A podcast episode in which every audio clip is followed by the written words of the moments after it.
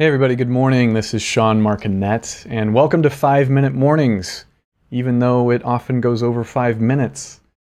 I think I do that because I'm excited about this stuff, but also I just I want as much information to get into your ears and to your eyes as I can possibly give you.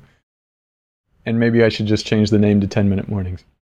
Listen, I, I want to talk to you about something really cool today because recently I stumbled upon the idea of stories stories as a way that we understand ourselves and as a way that we understand the world, and stories as a way that we can change what we think is true about us and the world. And what I want to do today is something a little different. I want to read to you a story. Now, the story comes from a book called My Voice Will Go With You The Teachings, Teaching Tales, rather, of Milton H. Erickson. Now, Milton Erickson is known to be one of the best hypnotherapists um, ever. I mean, he's really considered to be kind of the father of that. Now, I need to explain what hypnotherapy means. And you should also know that I'm a certified clinical hypnotherapist. I don't practice hypnotherapy, I use it as a tool in coaching. Here's what hypnotherapy is. Okay? Hypnotherapy is allowing you to access certain resources that we don't always have conscious access to. Now, some people call it the unconscious mind or the subconscious mind.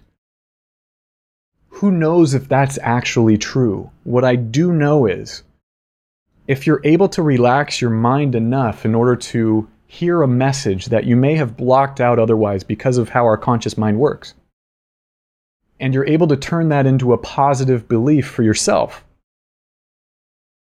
that you will understand the value of something like hypnotherapy.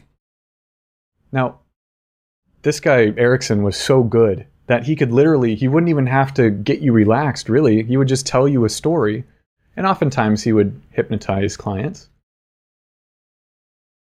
And hypnotize in the following way in a hypnotherapeutic way. And here's how I define that. A hypnotherapist, if they're good, are, are, asking you questions about what you are experiencing while you are relaxed. So, for example, I might say to you, it's okay to bring your awareness now, if you want to, into the space of your head, let's say. And then you can move that awareness down into your neck. And if you want to, you can start to relax the muscles of your neck, etc., etc. And I would go through the whole body, and then suddenly your whole body is relaxed. And then what I would ask you to do is find yourself on a path, perhaps. Maybe in the forest. And the point is, though, that you should choose where the path is. So, where is the path for you? And the suggestion is that you can find a path, but the path is yours.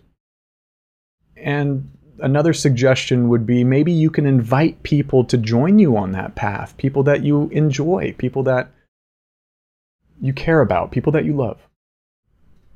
And maybe you could spend just a brief moment with these people in order to rekindle how you feel about them truly. And and who are these people if you want to bring them? And what are you experiencing now? That's kind of like a short form of hypnotherapy. Hypnosis is like the moment you awake, you will cluck like a chicken. Like, it's very kind of abusive and, and very like entertaining and stage E, right? Um, and, and, there's value to that. It, it, I don't know, in an entertainment sense. In a therapeutic sense, I think it's way better to go with asking you questions of allowing you to explore what are the the more deeper parts of our psychology and what can I do with those pieces because you can actually create some pretty beautiful things with that. So if you're open to it, I wanted to preface all that with because some people are not comfortable with this stuff and that's okay. If you want to skip this episode, I understand. And just know that there's nothing weird or scary happening. This is all by your choice too. And the story I'm going to tell you is about opening up the possibility to different ways of thinking. And it's just an example. It's really just an example from your own life, actually. So, again, if you're willing to, I'm going to read you the story. If not, no worries, I'll see you tomorrow. But I think you're going to get a lot out of this if you're willing to listen. Okay. So, this story is called Learning to Stand Up. And again, it comes from the book My Voice Will Go With You. And it's edited by Sidney Rosen. We learn so much at a conscious level, and then we forget what we learn and use the skill. You see, I had a terrific advantage over others. I had polio, and I was totally paralyzed, and the inflammation was so great that I had a sensory paralysis too. I could move my eyes, and my hearing was undisturbed. I got very lonesome lying in bed, unable to move anything except my eyeballs.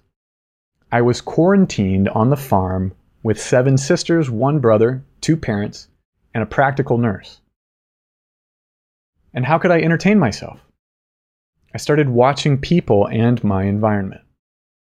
I soon learned that my sisters could say no when they really meant yes.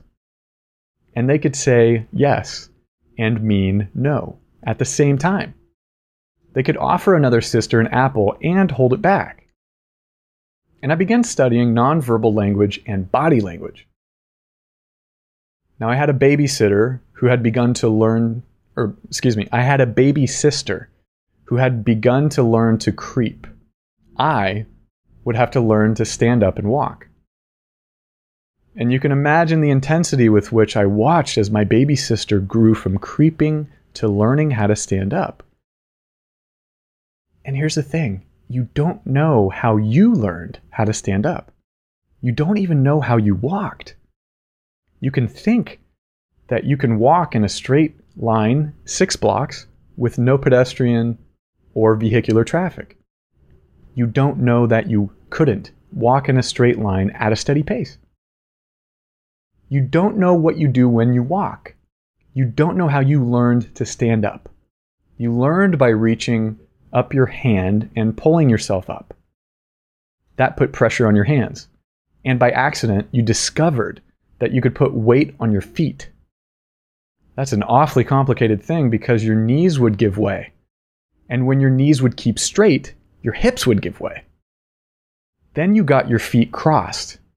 And you couldn't stand up because both your knees and your hips would give way. Your feet were crossed. And soon you learned to get a wide brace and to pull yourself up. And you have the job of learning how to keep your knees straight. One at a time, and as soon as you learn that, you have to learn how to give your attention to keep your hips straight. Then you found out that you had to learn to give your attention to keep your hips straight and knees straight at the same time and feet far apart. Now, finally, you could stand having your feet far apart, resting on your hands. Then came the lesson in three stages. You distribute your weight on your one hand and your two feet, this hand not supporting you at all, the left hand. Honestly, hard work. Allowing you to learn to stand up straight, your hips straight, knees straight, feet far apart, this hand, your right hand, pressing down hard. Then you discover how to alter your body balance. You alter your body balance by turning your head, turning your body. You have to learn to coordinate all alterations of your body balance when you move your hand, your head, your shoulder, your body.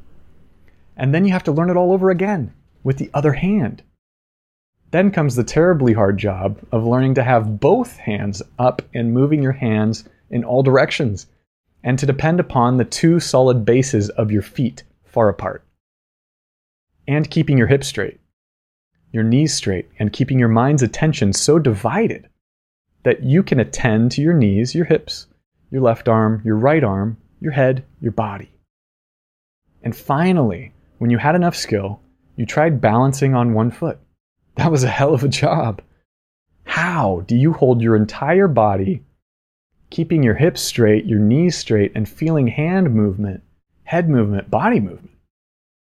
And then you put you're one foot ahead and alter your body's center of gravity. Your knees bent, and you sat down. You got up again and you tried it again. Finally, you learned how to move one foot ahead and took a step, and it seemed to be so good. So you repeated it. It seemed so good. Then the third step with the same foot, ah, and you toppled. It took you a long time to alternate right, left, right, left, right, left. Now you could swing your arms, turn your head, look right, look left, and walk along, never paying a bit of attention to keeping your knees straight, your hips straight. So, if you're willing to listen to that story, I think the meaning of it is intensely personal to you.